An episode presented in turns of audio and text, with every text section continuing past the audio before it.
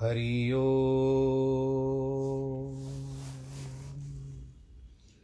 हरि ओ हरि ओ गुरुर्ब्रह्मा गुरुर्विष्णु गुरुर्देवो महेश्वरः गुरुर्साक्षात् परब्रह्म। तस्मै श्रीगुरवे नमः।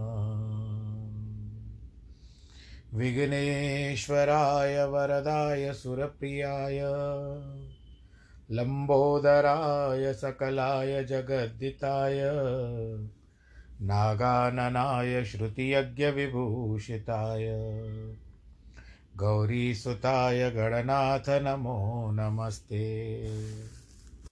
नाहं वसामि वैकुण्ठे।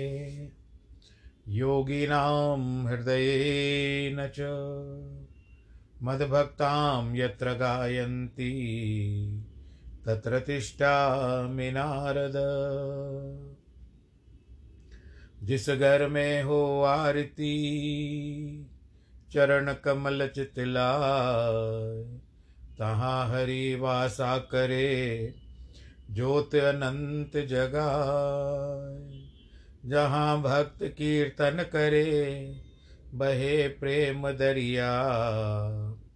तहाँ हरि श्रवण करे, सत्यलोक से आए। सब कुछ दीना आपने, भेंट करूँ क्या नाथ? नमस्कार की भेंट लो जोड़ू मैं दोनों हाथ। जोड़ू मैं दोनों हाथ। जोड़ू मैं दोनों हाथ। शान्ताकारं भुजगशयनं, पद्मनाभं सुरेशं, विश्वाधारं गगनसदृशं। मेघवर्णं शुभाङ्गं लक्ष्मीकान्तं कमलनयनं। योगिविरधानगम्यं वंदे विष्णुं भवभयहरम् सर्वलोकैकनाथं मङ्गलं भगवान् विष्णु। मङ्गलं गरुडध्वज। मङ्गलं पुण्डरीकाक्ष मङ्गलाय तनोहरि सर्वमङ्गलमाङ्गल्ये शिवे सर्वार्थसाधिके शरण्ये त्र्यम्बके गौरी नारायणी नमोऽस्तु ते नारायणी नमोऽस्तु ते नारायणी नमोऽस्तु ते। श्रीकृष्णगोविन्द हरे मुरारे, हे नाथ नारायण वासुदेव। श्रीकृष्णगोविन्द हरे मुरारे, हे नाथ नारायण वासुदेव। हे नाथ नारायण वासुदेव श्रीनाथ नारायण वासुदेव हे नाथ नारायण वासुदेव श्रीनाथ नारायण वासुदेव श्रीकृष्णगोविन्द हरे मुरारे, हे नाथ नारायण वासुदेव श्रीकृष्णगोविन्द हरे मुरारे हे नाथ नारायण वासुदेव, हे नाथ नारायण वासुदेव, हे नाथ नारायण वासुदेव। नारायणं नमस्कृत्यं नरं चैव नरोत्तमं, देवीं सरस्वतीं व्यास, ततो जयमुदीरये कृष्णाय वासुदेवाय हरये परमात्मने प्रणतक्लेशनाशाय गोविन्दाय नमो नमः। सच्चिदानन्दरूपाय विश्वोत्पत्त्यादिहेतवे तापत्रयविनाशाय श्रीकृष्णाय वयं नुमः। यं प्रव्रजन्तमनुपे तमपेतकृत्यं द्वैपायनो विरह। कातर आजुआवह। पुत्रेति तन्मयतया। तर्वो विनेदुस्तं सर्वभूतहृदयं। मुनिमानतोऽस्मि। मुनिमानतोऽस्मि। मुनिमानतोऽस्मि।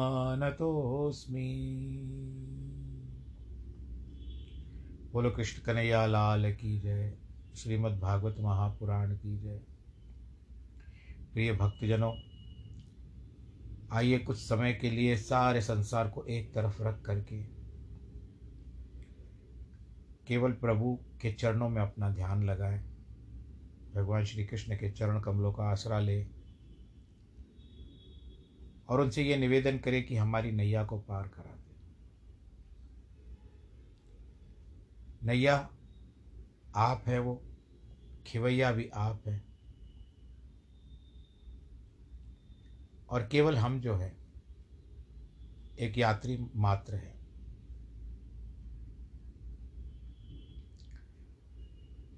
कल के प्रसंग में आपने जिस तरह से सुना, दशम स्कंद में जो हम ऊपर का विवेचन चल रहा है, कि स्वप्न में यदि आपको प्यास लगती है तो उस समय में आपका, आपकी जो प्यास लगेगी, अब इसमें हम लोग अमूमन यह देखते हैं कि प्यास जब स्वप्न में लगती है तो हम उठते हैं और उस समय हम जल के पास जाते हैं। जल से पास पानी पीते हैं। जल यानी जल लेते हैं, पानी पीते हैं।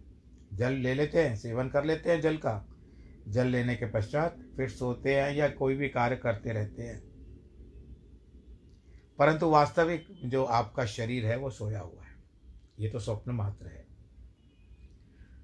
तो स्वप्न की प्यास जो होती है, वो स्वप्न में ही मिटती है। वास्तविक प्यास जो होती है, वो वास्तविक रूप से ही मिटती है। तो ये भौतिक पदार्थों की बातें हैं। हम भगवान श्री कृष्ण के जन्म प्रसंग के बारे में भी वर्णन करते हैं। श्रीमद् भागवत में भगवत, भाग, भगवान के माता पिता जिस रूप से उनका चित्रण किया गया है, बताया गया है, जिस तरह से आप लोग ना कैरेक्टर कहते हो, वह भी विचित्र है। नव दंपति, न्यूली वेडेड कपल विवाह के तत्पाल, काल बाद मंगल सूत्र धारण किए हुए बड़े प्रेम और उत्साह के साथ विदा होते हैं। अब ये नव दंपति कौन है? भगवान श्री कृष्ण के माता पिता वसुदेव और देवकी। ऐश्वर्यशाली कंस वैभव के साथ पहुँचाने के लिए चलते हैं। जारी बहना, जा तू अपने घर जा। इस तरह से अपना भाई का वो नाता निभा रहे हैं। घोड़ों की भागडोर हाथ में है। रथ पे बिठाया हुआ है भाई बहन भाई को, भाई ने बहन को। प्रेम का दृश्य प्रकट हो रहा है। इतने में आकाशवाणी हुई कंस तेरी मृत्यु देवकी के आठवें गर्भ से है। क्षण भर में सारा प्रेम उड़ गया।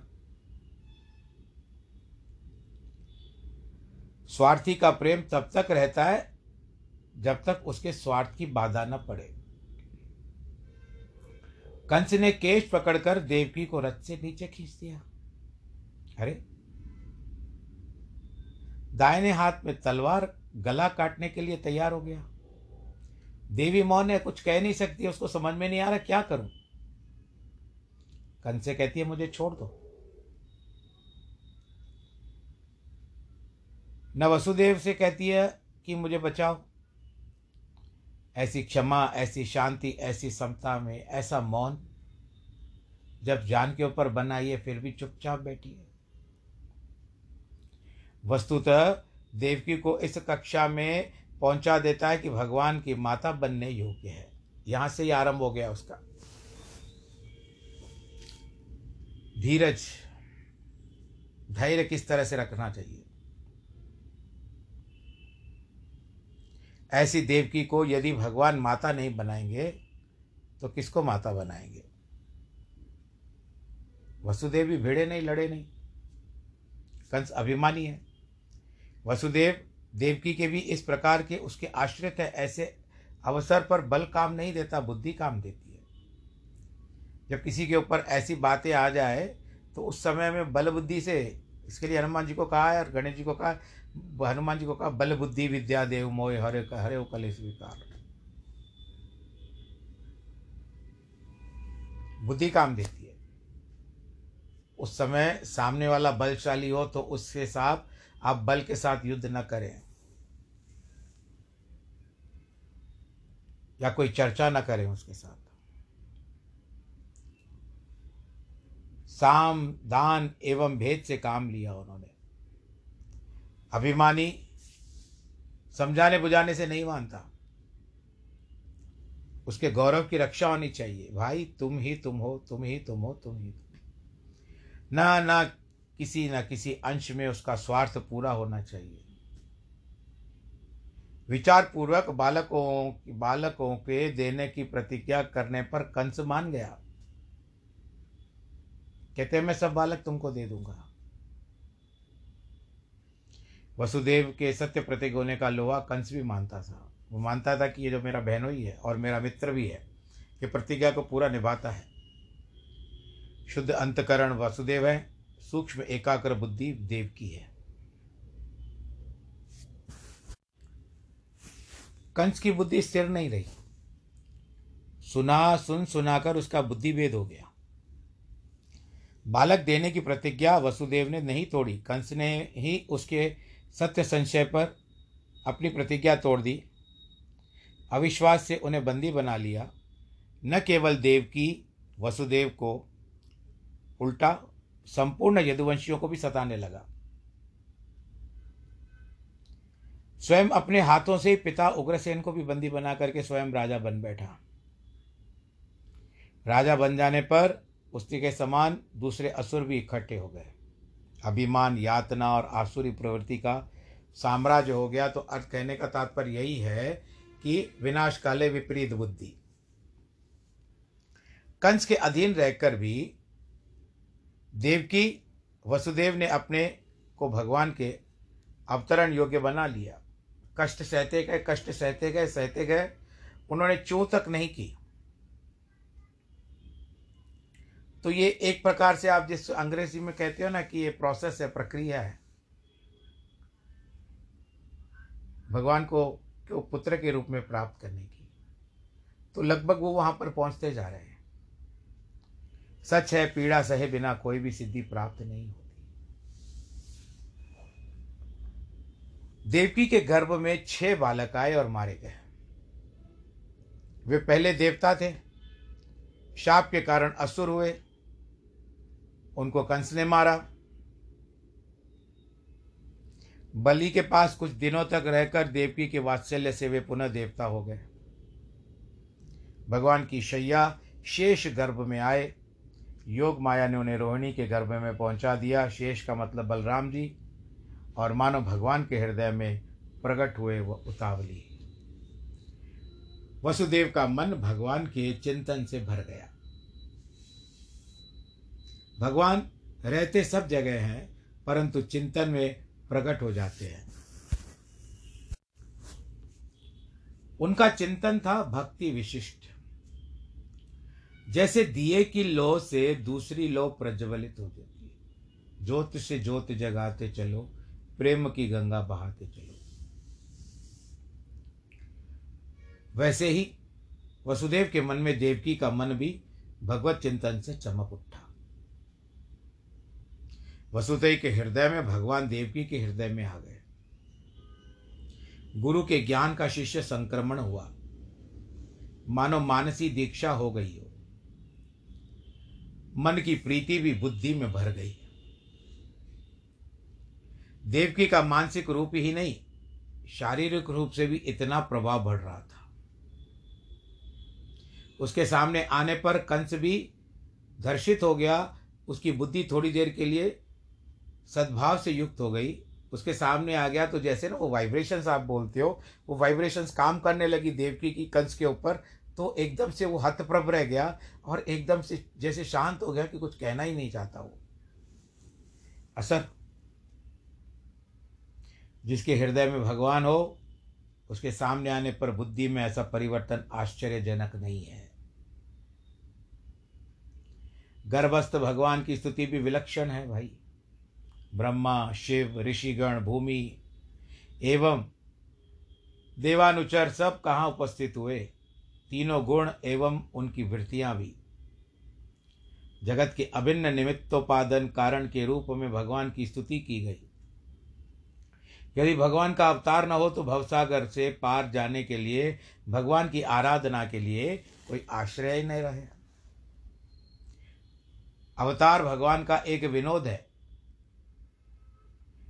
इसके बाद उनका वास्तविक विज्ञान प्राप्त करना कठिन है। इस प्रसंग से भगवान की भगवत्ता प्रमाणित होती है। ब्रह्मा, शंकर आदि की स्तुति का यही अभिप्राय है।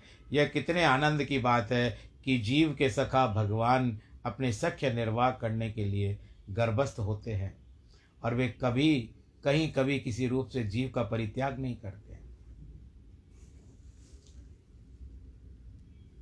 कृष्णस्तु, भगवान स्वयं।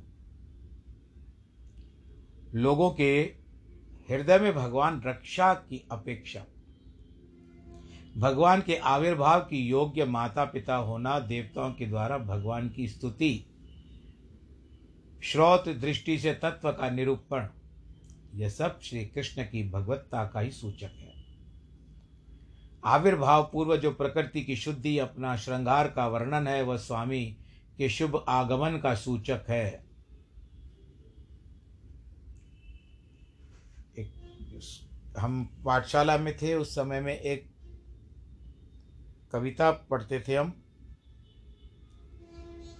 कि जब पहले सूर्योदय होता है तो पौ फटती है और धीरे धीरे प्रातःकाल आना आरंभ होता है, अंधेरा छटता है। तो कवि का नाम तो मुझे याद नहीं आ रहा ये भी हम लोग पाठशाला में थे, बहुत वर्ष हो गए अभी उसको तो। पर उसमें यह कहा जाता था, शायद कई बार प्रसंग कह भी चुके हैं कि जब बहुत सवेरे चिड़िया उठकर कुछ गीत खुशी के गाती है, जब बहुत सवेरे चिड़िया उठकर कुछ गीत खुशी के गाती है, कलियाँ दरवाजे खोल खोल जब दुनिया पर मुस्काती है। खुशबू की लहरें, क्योंकि कलियाँ खुलती हैं तो फूलों की सुगंध निकलती है, फूल बनती है। कलियाँ दरवाजे खोल खोल तब दुनिया पर मुस्काती है, खुशबू की लहरें जब चारों ओर सुहाती है। हे जग के दीना नाथ प्रभो, तब याद तुम्हारी आती है।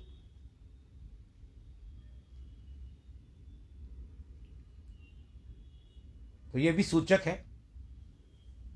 प्रातःकाल का समय। अब यहाँ पर बात क्या आती है? भगवान के आने का सूचक। जब कोई साधक अपने हृदय में भगवान का आविर्भाव चाहता है तब उसे हृदय शुद्धि अथवा भूत शुद्धि करनी पड़ती। पूजा में जब आप बैठते हो पंडित जी आते हैं पूजा कराने तो सब सर्वप्रथम वो करवाते हैं, ओम अपवित्र पवित्रोवा सर्वावस्थांगतो पिवा इत्यादि मंत्र पढ़ाते और केशवाय नम स्वाहा, माधवाय नम स्वाहा इत्यादि फिर मंत्र पढ़ाते हैं। तो आपको, आपने स्नान किया है। परंतु भूत शुद्धि और हृदय शुद्धि के लिए ये कार्य हम भी करवाते हैं भाई, पूजा पाठ में जब जाते हैं तो उसकी प्रक्रिया शास्त्रों में वर्णित है, इस प्रसंग में प्रकृति भगवान के आविर्भाव अथवा जन्म के लिए अपना शुद्ध रूप प्रकट करती है। काल के अंतरंग बहरंग, अहे अंतरंग का तरफ़ जो अंदर है और बहिरंग जो बाहर है, अंग प्रत्यंग सुहावने गुण युक्त एवं शांत हो जाए। दिशाएँ निर्मल हो गई भगवान जी के आने से पहले ही। नीले आकाश ने तारे हीरे छिटका दिए। वायु शीतल मंद सुगंध बहकर सुख का दान करने लगे। अग्नि निर्धूम, नदी जल निर्मल एवं पृथ्वी मंगलमयी हो गई। मन प्रसन्न एवं ऋषि देवताओं के आत्मा त्याग पूर्वक श्री कृष्ण के दर्शन के लिए उत्सुक हो गए।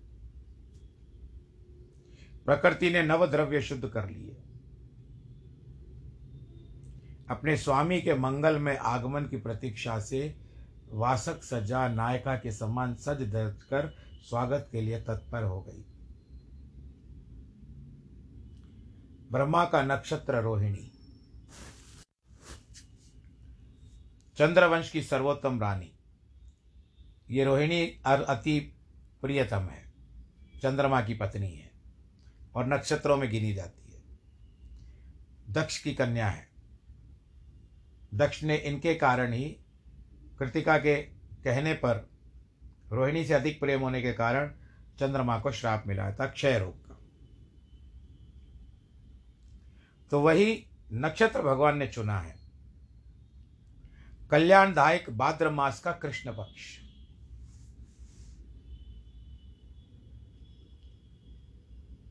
संधि स्थानीय अष्टमी तिथि। यानी जब तिथि, वार नक्षत्र इत्यादि आते हैं पंचांग में तो जब तिथि होती है, सप्तमी खत्म होती है, अष्टमी और नवमी के बीच में जो अष्टमी पड़ती है, ये यहाँ से पक्ष का आधा पक्ष खत्म होता है। भले शुक्ल पक्ष हो अथवा कृष्ण पक्ष। हो और फिर रात्रि के समय का निशा नाश उस समय चंद्रमा रहते हैं। प्रिया रात्रि, अष्टमी, उसका भी संधि स्थल भाग। बुधवार का दिन, धर्म प्रदान वृषभ लग्न, जो कुंडली बनती है। ऐसे शुभ अवसर पर रात्रि के घोर अंधकार को चीर कर महान प्रकाश का उदय हो गया। आप सबको बहुत बहुत बधाई। बोलो, कृष्ण कन्हैया, लाल की जय। सन्यासियों के लिए चतुर्थ संध्या काल निश्चित संधि में श्री कृष्ण का प्राकट्य, उनकी ब्रह्मता का द्योतक है, बालक में इतने आश्चर्यों के निवास, उसकी अनिर्वचनीयता का सूचक है, चार भुजा, चार आयुध, कमल सी उत्कल, उत्फुल्ल दृष्टि, वस्त्र, अलंकार युक्त, क्या यह साधारण बालक का लक्षण है? अद्भुत और असाधारण है। वसुदेव की स्तुति का चिंतन करने पर चतुर्श्लोकी भागवत का आनंद आ जाता है। ब्रह्मकृति से सृष्टि होना, नाम रूप की कल्पना होने से पूर्व होना, अप्रविष्ट प्रवेश का वर्णन, साथ ही सर्व सर्वात्मा प्रत्यगात्मा एवं परमार्थ वस्तु होना। यह सब पर ब्रह्म परमात्मा के स्वरूप का ही द्योतक है। साक्षी मन एवं इंद्रियों के द्वारा जिन प्रपंच का ग्रहण होता है, उसमें परमात्मा है, परंतु वह भाष्य नहीं है, तब नहीं, क्यों न माने, न वह होने के कारण न भासता है, और सो बात नहीं है, उसी से भान होता है। उसका भाषक दूसरा कोई नहीं है। अतः भाष्य में स्वप्रकाश अधिष्ठान चैतन्य के रूप में रहने पर भी किसी के द्वारा उसका ग्रहण नहीं होता। पहचानना तो देवकी को भी, परंतु उसमें मात्र स्नेह का बाहुल्य था। अलौकिक स्नेह ने श्री कृष्ण के अनावृत स्वरूप को आवृत कर दिया। पर्दे में लगे हुए, पर्दा खोल दिया गया। यही स्नेह की महिमा है। लौकिक एवं लौकिक स्नेह होता है।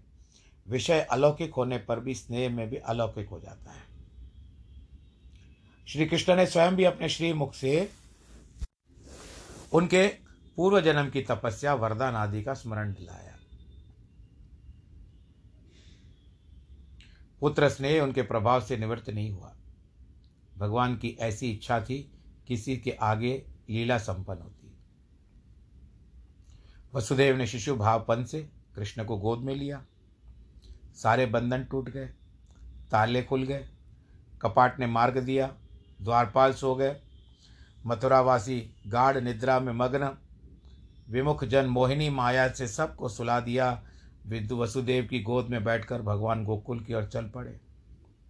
यमुना की बाढ़ भी उनके मार्ग में अकिंचित कर हो गई। भगवान के हृदय में उत्संग में ही बाधा किसकी? निर्गुण से सगुण होना, निराकार से साकार होना। अंतरंग से बहिरंग होना। हृदय में गोकुल में आना। यही भगवान का साधा साधारणीकरण है। सीधे सीधे। सीधी तरह से गोकुल में आते हैं। आत्मा के रूप में रहें, ज्ञान ध्यान में रहें, मंदिर में रहें, वह दूसरी बात है। परंतु गोकुल में अर्थात इंद्रियों के समूह में आना। अपने गंध रस रूप, स्पर्श और शब्दों की माधुरी से मन को लुभा देना है। अपनी प्रेम भरी चितवन, मुस्कान, संगीत, वंश ध्वनि, वंशी ध्वनि एवं विशिष्ट चेष्टाओं के द्वारा स्वयं जीवों के हृदय में अनचाय बलात् घुस जाना यही श्री कृष्ण के गोकुल में आगमन का कारण है। बोलो, कृष्ण कन्हैया, लाल की जय। गोकुल निस्साधन है, दरवाजे बंद हैं। गोप ग्वाल ग्वालिने निद्रा में मग्न है। यशोदा माता बेसुध सो गई है। आए, भगवान आए, अपने आप आए, किवाड़ खुल गए। सोती हुई यशोदा के पास कृष्ण को सुला दिए गए। यशोदा ने न तपस्या की थी, न अभिलाषा की, न प्रार्थना की, न जाप किया, न ध्यान किया। कोई लालसा, उत्कंठा, व्याकुलता तो कभी हुई नहीं। ज्ञात भी नहीं था कि हमारे घर आएगा तो पर ब्रह्म स्वरूप श्री कृष्ण नारायण का जो स्वरूप है, वो आएगा परंतु आया तो चुपके से किसी को पता ही नहीं चला। पाँव दबा कर आया, निस्साधन में आया। वसुदेव माया लेकर चले गए। कृष्ण लोने लगे कि एक भक्त मुझे छोड़कर माया को लेकर के चला गया। इसलिए नहीं कि वो आज्ञाकारी था। तब किस लिए? इसलिए कि जिसके पास स्वयं आए हैं, बालक बने हैं, वो तो देखो बेसुस सो रहा है। बोल कृष्ण, कन्हैया, लाल की जय। रोके भी किसके जीव को जगाना पड़े तो भी करते हैं, गोकुल में आए हुए इसीलिए। वसुदेव योग माया को लेकर के निर्विघ्न मथुरा में पहुँच गए। सारे बंधन ज्यों के त्यों हो गए। माया के जो पर घर में आ गई थी, रोकर पहरेदारों को सूचना दी, कंस के आने पर उड़ गई, आकाश में सूचना दे दी कि जिस भय से तुम तन्मय हो रहे थे, वो आ गया है भाई।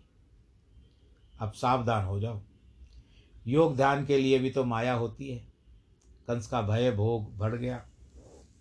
अगर वो देखता भी है, साक्षात माया, दुर्गा जो देवी या दुर्गा जिस तरह से हम लोग कहते हैं माता को, वो साक्षात रूप में थी अष्टभुजा स्वरूप धारण किए हुए। उन्होंने चेतावनी भी दी कि तुम्हें मारने वाला आ गया। गोकुल में जन्म हो चुका है उसका। फिर भी कंस को ज्ञान की प्राप्ति नहीं हो रही। उसकी जो माया है, वो अपने दिम, उसके मुख से या शरीर से या मस्तिष्क से नहीं निकल रही है। क्योंकि वो अपने आप को प्रजापति था, अपने आप को भगवान मानता था। और क्योंकि उसका मृत्यु का समय भी आ चुका था, निकट था। इसके लिए यह भी स्पष्ट है कि दुष्ट के मन पर सत्संग का प्रभाव कभी टिकाऊ नहीं होता। कितना भी सत्संग सुना लो। आपने वो भी एक कहावत सुनी होगी कि भैंस के आगे बीन बजाना। ऐसा कहा जाता है कि नागों को कान नहीं होते परंतु बीन बजाओ तो बड़े आनंद के साथ सुनते हैं। और बजाना बंद करो तो डसने आ जाते हैं। सम्मोहित हो जाते हैं वो। परंतु आप वो बैंस के आगे बजाओ, उसको कोई असर ही नहीं होगा। एक कहावत है आप लोगों ने भी सुनी होगी। भैंस के आगे बीन बजाने वाली बात हो जाती है। और जब दुसंग मिलता है तो सत्संग से फिर भी अच्छा है। और यदि दुसंग मिल जाए तो बुद्धि भी बदल जाती है। दुष्टता में मन स्थिर रखने का सामर्थ्य ही नहीं होता है। अब आप, आज श्री कृष्ण का जो वर्णन चल रहा है इतनी देर से आपने भी अपनी सद्बुद्ध बुला दी ना आपको पता चला समय कितना हो चुका है? समय ने निर्देश दे दिया, भाई, मैं पूरा होने वाला हूँ, अभी कथा प्रवचन को रोको, कल तो और आनंद की बातें कर सकते हो तो तो प्रसंग को रोक रहे हैं। आप सब लोग अपना ख्याल रखिएगा। ईश्वर आप सबके ऊपर अपना आशीर्वाद बनाए रखें, जिनके वैवाहिक जन्मदिन है, अवैवाहिक वर्षगांठ है, और जन्मदिन है कभी कभी इधर उधर हो जाती है बात, पर आप सीधा ही ले लीजिए कीजिए। और अपना ख्याल रखिए, वैक्सीनेशन हो चुकी होगी आपकी। अपना ख्याल रखिएगा। ईश्वर आप सबको सुरक्षित, प्रफुल्लित रखे, आनंददायक रखे। नमो नारायण।